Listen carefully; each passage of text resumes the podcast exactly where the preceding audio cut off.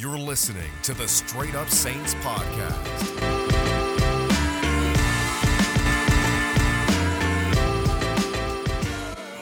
What's going on, guys? Welcome back into another episode of the Straight Up Saints podcast. It's your host, Chris Rosvoglou. Make sure to follow me on Twitter at Rosvoglou Report, on Facebook at Straight Up Saints, and on Instagram at Saints underscore Straight Up. Now, I haven't had a podcast for about a week or so, been a little bit of a hiatus there, and I apologize for that, but now it's time to ramp things up. Uh, there's going to be a lot of Saints content coming out, and I'll give you the uh, details in just a sec. Um, but I want to give you guys a quick update. If you haven't already, join the Patreon page uh, that I created. It's going to show your support for the Saints, and with that comes exclusive content and first access to everything that I will post. Um, I already have to give a shout out here to Tyler McClatchy and Hudat Chris for joining the Patreon page last week. They just did. Um, hoping to have a couple more of you guys follow. And what comes with it is my I have two to three articles on the Saints a week that aren't there aren't you know breaking news articles. It's literally gonna give you opinion with facts. Um, it's not gonna be something that you could just read off a blog site. It's gonna be um, something that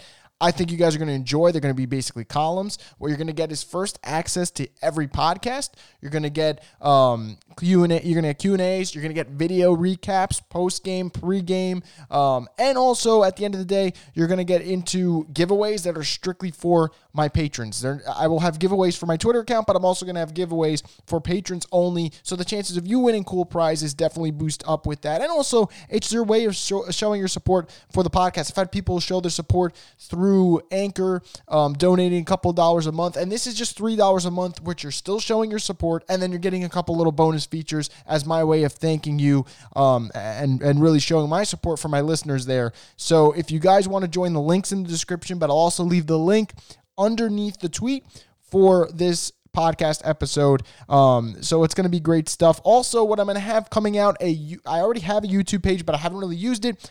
I am going to start using that more. It's basically going to be something where I'm going to try and post a video every other day. Um, if something breaks, I'm going to post a video and I'll also have a podcast. So I'm basically going to try and put out as much Saints content as I can for you guys. It's something that I'm going to stay committed to. There's going to be a schedule. I will release the schedule on Twitter when it comes out, but basically you're going to get two podcast episodes a week at the minimum. You're going to get two videos at the minimum a week, two articles at the minimum. I'm really thinking about three of each most likely, and if anything, two podcasts. But you guys are going to get more Saints content. I promise you it's going to come your way. Um, obviously, if the season were to get canceled because of COVID 19, I'm going to have to reconsider in terms of how much content goes out because we're going to have to really weigh our sources and figure out what is newsworthy, what's not. But I believe there will be a season, and I believe we'll have a lot of things to talk about in terms of Saints football. And with all that being said, guys, without, you know, we're going to, you know, strand away a little bit from the Patreon page, from the YouTube page here, and get into the topics that I want to talk about on this podcast. And the first one that I really want to discuss is something going on with Michael Thomas. And before you guys say, oh my God, did something happen? No, it's nothing bad. Um, it's something that I want to talk about from an NFL ba- uh, fan base perspective because I've had a lot of conversations with non Saints fans, um, some NFC South rivals. I've had, you know, conversations with Broncos fans, Jets fans, Giants fans. And we'll talk about Michael Thomas and we'll bring him up. And I have yet to find someone go, yeah, you know, I think he's the best receiver in the league. I've had people tell me, I think it's Hopkins. I've had people tell me it's Julio. And I, I listen and I'm not going to fly off the handle. And I go to them, hey, well, you know, what's your reasoning? If Michael Thomas isn't the best receiver in your eyes and he just broke a single season record for most receptions, he had over 1,700 yards.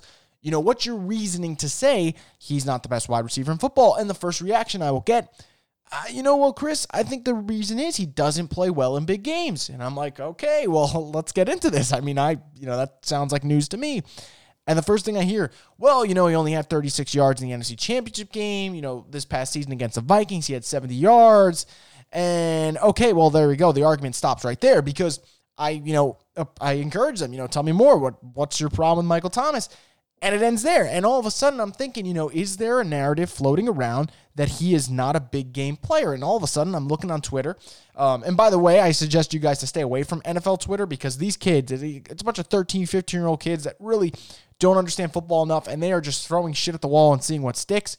A lot of them just think Michael Thomas chokes in big games. So, you know what? I thought to myself, let's go look back at Michael Thomas's 10 most important games over the last three years because his rookie year, realistically, all the games are important, don't get me wrong, but the Saints weren't a playoff team. So when you're a playoff team, the stakes are high, more pressure. Let's see how he plays in those big games. So I went through the 10 most important games that Michael Thomas has played over the last three seasons, and how he did in them. And let's go look through them, and I will quickly debunk this narrative. So let's go with the first one. Obviously, the NFC Championship game, four receptions for 36 yards.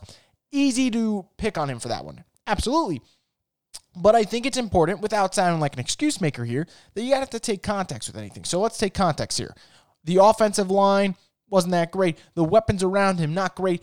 But I'm going to excuse all that, get that out of the window. Let's talk about what happens here and talk about context. Literally three minutes left. Drew Brees has Michael Thomas for a wide open, under two minutes, excuse me, has him wide open slant, throws the ball basically in the dirt. Michael Thomas catches that. Not only does he get the first down, probably ice the game, Saints go to the Super Bowl, probably gets in the end zone. Now, do his numbers look different if all of a sudden it's four recep- it's five receptions for 50 yards and a touchdown? Absolutely it does. And all of a sudden, let's think about context, guys. If the Saints win that game, and I'm not here to take you down this rabbit hole where we talk about this loss because it's depressing. The Saints win that game, we don't really talk about Michael Thomas not playing well against the Rams, do we? And also, we have to talk about later on in the top 10 games what he did to them the first time, which is the reason why LA went so hell bent on double teaming in bracket coverage and making sure this guy didn't have a single reception that mattered that much. let's go to game two. NFC divisional round versus Eagles. So the game before the Rams, 12 catches for 171 yards and a touchdown, absolutely destroyed that secondary. The only player that on the Saints that possibly played better than him that day, Marshon Lattimore, two interceptions, both key, um, really changed the game. But Michael Thomas, 12 catches, 170 yards and a touchdown. You really can't beat that. That is a legendary performance, an all-time great playoff performance. But you know what they say, Michael Thomas apparently isn't a big-time player, even though I just gave you big-time numbers. Let's go to game three, guys. Divisional round versus the Vikings 2017. This was the Minnesota Miracle game. Oh, Michael Thomas just seven catches for 85 yards and two touchdowns against Xavier Rhodes, who was the best corner in the league at that year. That's a great game. But that's not enough for you. Let's go to the 2017 wild card right before the Minnesota Miracle. He plays the Panthers. First playoff game ever for Michael Thomas. Eight receptions for 131 yards. 131 yards in your first playoff game, not too shabby. So we've gone through the first four. Three of them are great performances. One isn't. I get it. But three out of four is pretty good. That's a 75% conversion rate. We'll all take that. Let's go to game five. Seven receptions for 70 yards against the Vikings this past season. Not great, don't get me wrong. But the O line stunk up the joint. Drew Brees specifically stuck up the joint. And then also Michael Thomas, it comes out to play with a broken hand. So again, no real Robin across from him. I give the Vikings all the credit in the world for keeping him to 70 yards. It's not a good performance at all. But to act like it's a god awful performance is also funny because if a receiver, 80% of receivers in the National Football League have seven receptions for 70 yards, I go, hey, that's not a bad game. I mean, if Jarvis Landry has those stats, we go, oh, well, Jarvis Landry did what Jarvis Landry does. But Michael Thomas is so great that seven receptions for 70 yards is a terrible performance. But again, let's keep going. Number six, 2018 regular season versus Rams. 12 catches for 211 yards and a touchdown, and one amazing Joe Horn celebration with the flip phone. I don't want to hear anything about he can't perform in big games. I just gave you a 200 yard performance. But I'll continue. Regular season versus the Steelers, a little bit down the road in 2018. If the Saints win this, they clinch the one seed, a lot at stake. This game went down to the wire. Michael Thomas, 11 catches for 109 yards and a touchdown, was matched up against Joe Haden for most of that game. Great performance from him. But I'm not done here. 2019 regular season versus the 49ers, one seed at stake at the moment, matched up against Richard Sherman for most of the game. 11 receptions for 134 yards and a touchdown, with five of those coming in the fourth quarter when it mattered most, including his touchdown and a couple of plays over the top. But apparently, he's not a big game performer. I will continue. 2019 regular season versus Seahawks. First start with Bridgewater, five catches for 54 yards and a touchdown.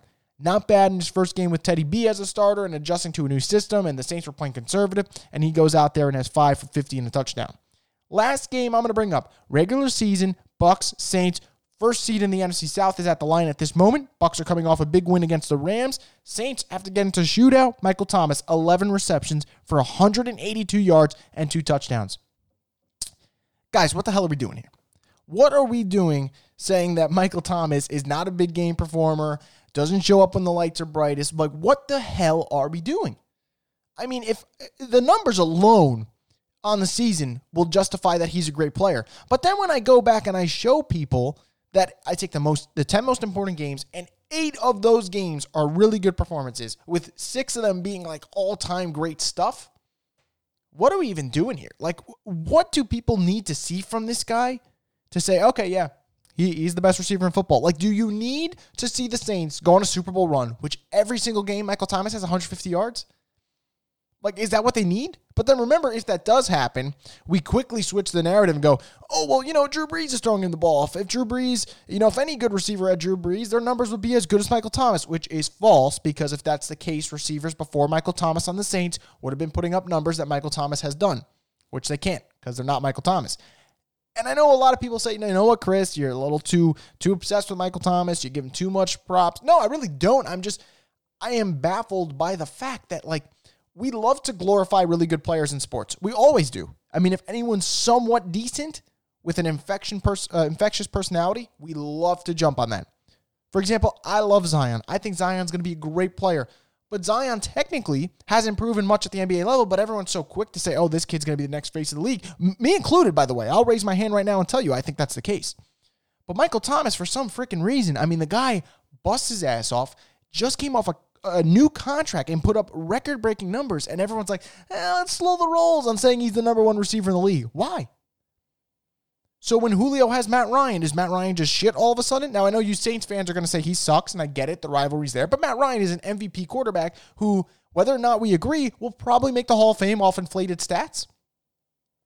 Well, how about DeAndre Hopkins? All of a sudden now Hopkins wants to play the pity me, I didn't have a quarterback excuse when let's be real, with Deshaun Watson, actually, his numbers have gone down. This past season was not a great year for DeAndre Hopkins standards.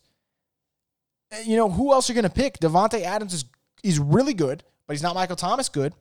Odell Beckham has not been that good since his days with the Giants. So who are we picking? We're just picking out of spite. You know, uh, he is the best receiver in the in the National Football League, Michael Thomas. He continues to put up numbers, and now we just pick different narratives that are entirely false just to try and fit what we want to say. Like I just showed people those 10 games and how great he played. And yet, I'm sure for some people who are non Saints fans or some people who are a little skeptical about Michael Thomas will say, I don't know, Chris, but he didn't play well in the NFC Championship game. Eh, give me a break. Give me a freaking break, uh, honestly.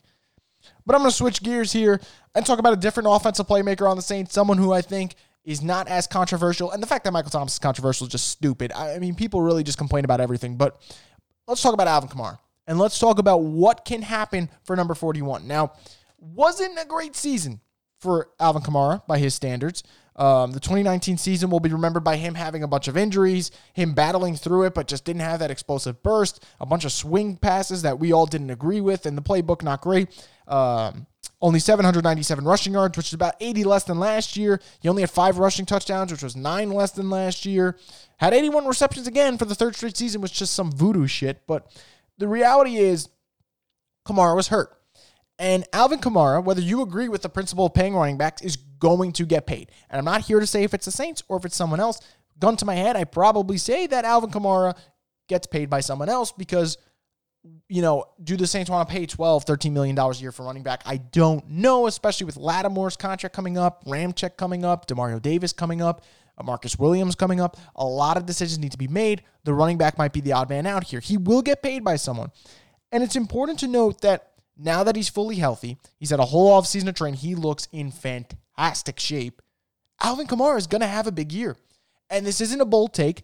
And at the other hand, this also isn't me to just state the obvious. The proof is there. When healthy, he's a top five running back. What he does as a receiver, what he does as a runner, inside, outside, out in space, in the slot, angle route, option route, he will destroy a defense. And he's so elusive. He breaks so many tackles, you can't keep him down. He's a game changer. But there's a lot of reasons that go into why he's going to be great in 2020, with one of them obviously being health. He tweeted health is wealth. I agree totally. Second, I think the Saints know really well when their offense is clicking, it's because Alvin Kamara is playing well. Go back to every single game that the Saints explode on offense, it's usually because AK steps up as well. Michael Thomas, best receiver in football in my eyes. Drew Brees, still the most accurate quarterback. But Alvin Kamara is that pop. He's the sizzle. He's what he's what everyone needs in an offense, you know? You need that guy who can beat you in a multitude of ways, which by the way is him. So I, I agree Health is a big key. The contract, though, is probably just as big as the health. And if it's not 1A, it's 1B. And here's why. The proof is in the pudding over the last couple years in the NFL. When a running back's up for a big contract, they ball out. And if you don't believe me, let's just go look at back at last season with two guys, both former Alabama guys, just a coincidence. Kenyon Drake and Derrick, uh, Derrick Henry entering contract years. Now let's go to Kenyon Drake, who gets traded to the Arizona Cardinals, basically has half a season, not much time to learn the playbook. He goes for over 600 rushing yards, eight touchdowns, 28 receptions, completely changes that offense. And what do the Cardinals do? They slapped, I believe it was at the time, the transition tag on him, ended up keeping him. Uh, so Drake's going to get paid a pretty decent salary this year. I believe over 8 million. And then Derrick Henry absolutely carries the Titans.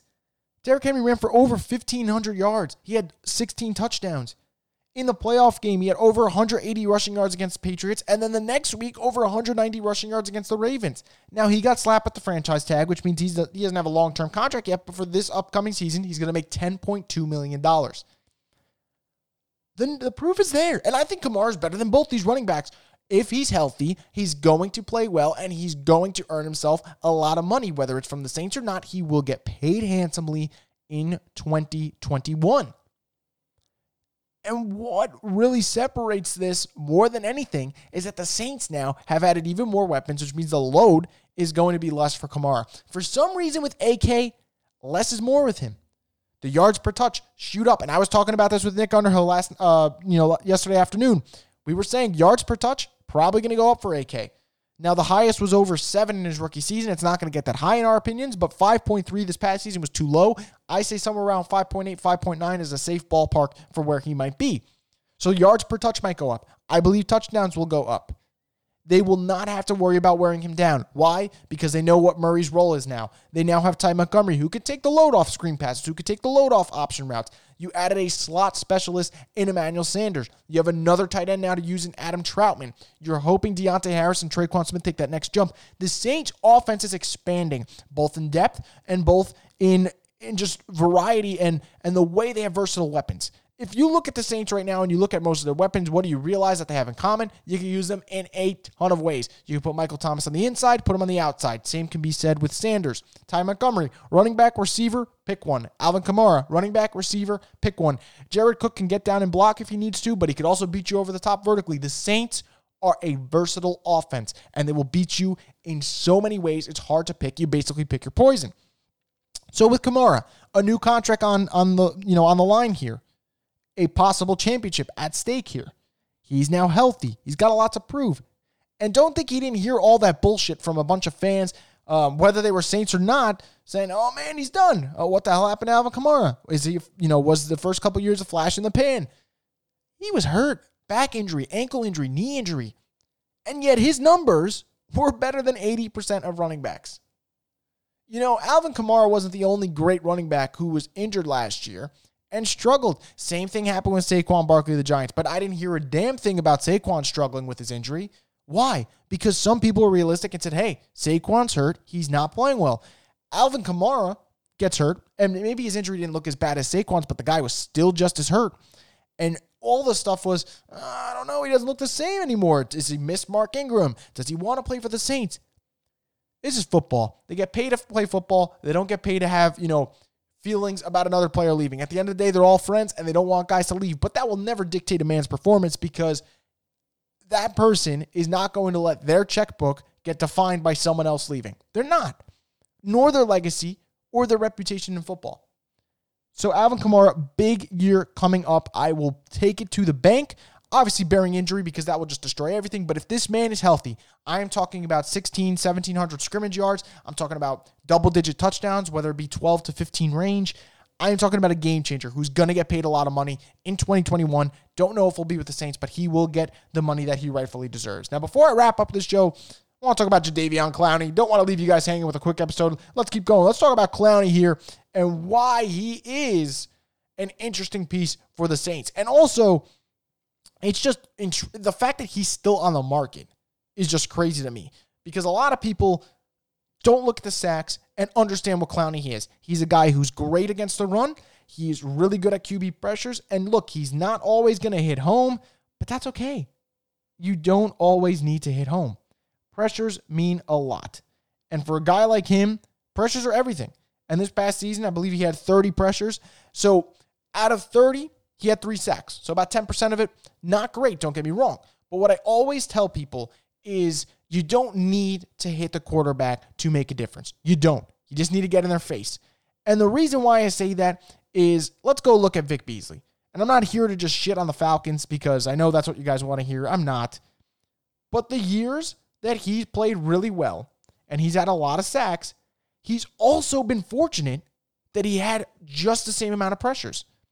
And what I mean by that is if you go look at his advanced stats, the year that Vic Beasley had 15 and a half, 15 and a half sacks, which is a great number, he only had a couple of pressures more. So basically, he was fortunate to get after the quarterback the two, the you know, the times that he actually got there. He was able to finish the job. Clowney is not getting paid right now. Why is he not getting paid? Because he had three sacks, and people want to pay him for a guy who had 15 sacks. Got to be realistic with what a player is. That's not Clowney. Clowney's yet to have a double-digit sack season in the NFL. There's no telling if he will have one. But if he goes to the Saints, the NFC is in trouble. Because what you're doing is you're putting Cam Jordan and Jadeveon Clowney, who are great against the run, together. We know what we get from Cam. That is 12 and a half sacks. That is 13 sacks, 14 sacks. And now you got Clowney on the other side. Clowney would probably give you seven, eight, nine sacks. And let's not forget they have Marcus Davenport, which I will beat that drum all day long that this kid is going to be special if he's healthy. Now I got to put the if he's healthy in there, but he's going to be special if he is. But Clowney has not gotten paid yet.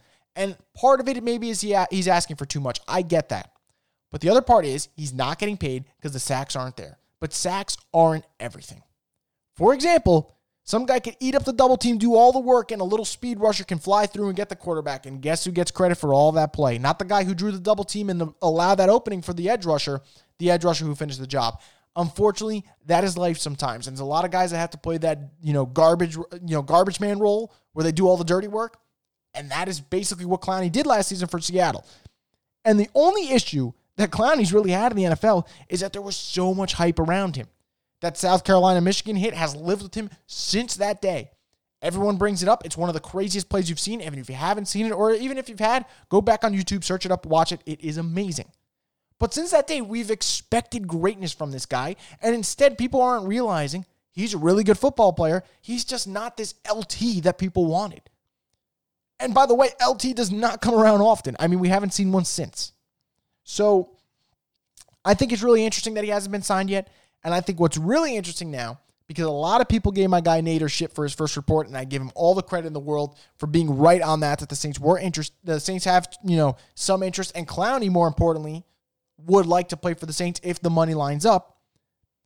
And now we have Nick Underhill, who we all love and respect, is now saying, you know, we might see Clowney take a cheap deal similar to what Cam Newton just took with the Patriots, which, by the way, good riddance that he's out of the NFC South because that man gave that team headaches. So Clowney to the Saints would be an absolute an absolute game changer, guys. Like we're talking about two really good defensive ends, versatile playmakers, and also remember it's a one year and I'm out type of situation. So you're gonna get his best football, and that means this team, which has top ten defensive potential, will take that next step that we've all been waiting for. Because a lot of people know this defense is getting better, but they're still not as well respected as they should be, I'd say. You know, they're not looked at like a 49ers or Bears from the year before. And that's fine because they're not on either one of you know either one of those teams levels in terms of greatness. But this is a really strong defense. A lot of depth, a lot of playmakers, a lot of leadership. Clowney on the Saints would be big. And before I finish this up, though, I really want to mention something about Nader's report. Um, and I'm not here to just get into an argument with anyone, but I will say this: there is someone who I will leave unnamed for the sake of being generous here, that is stealing other people's sources that is taking certain people's content and branding it as their own. And if you are listening and you know this is you, stop. It's not your report, it's not your source. Feel free to comment on it, which is what every, you know, most Saints accounts, like myself, if it's not my report, I will give you my opinion on it. And I will never debunk it. I will give you my opinion on it. If something comes out with Clowney, I said, and I and I will quote, I tweeted, the only downside of the Saints signing Clowney would be that it's Lombardi or bust. And if they don't win the Super Bowl, we're all going to be disappointed. And that's fine. Giving your editorial type opinion on something like this is okay. But there's someone taking someone else's content, saying it's their sources, getting the information, and I know it's not, and I know it's fraudulent. And if you're listening, cut the shit. I'm not kidding. But anyway, guys, that's going to do it for this episode of the Straight Up Saints podcast. And remember, a YouTube page is coming out with more content. Um, I'm to keep doing those periscopes with you guys on Twitter. You guys have been enjoying them, and I've been really appreciative of your questions. I really enjoy it, guys. You guys have been a delight this year. Um, and who knows? You know, everyone's been in a good mood. Maybe the season happens. Maybe the Saints win a Super Bowl, and we could all, you know, sing "Kumbaya" together uh, in a couple months from now. But anyway, guys, YouTube page coming out. Gonna have content on that weekly. Uh, Patreon page. If you haven't supported yet, please consider supporting the podcast and getting the exclusive content that comes with it. With it, whether it's giveaways, articles, video recaps, Q and A's, uh, shout outs on the podcast, like my guy Tyler McClatchy and Hudak Chris, who have supported the podcast from day one. Um, you guys will get that. I'll even include the social media accounts if you guys want to increase your little following. Um, and we can go from there, guys. But I, I appreciate you guys so much for listening.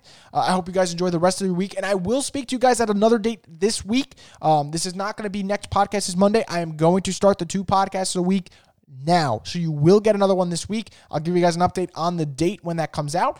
So once again, guys, I want to thank you so much for listening and stay tuned for another episode of the Straight Up Saints podcast later this week.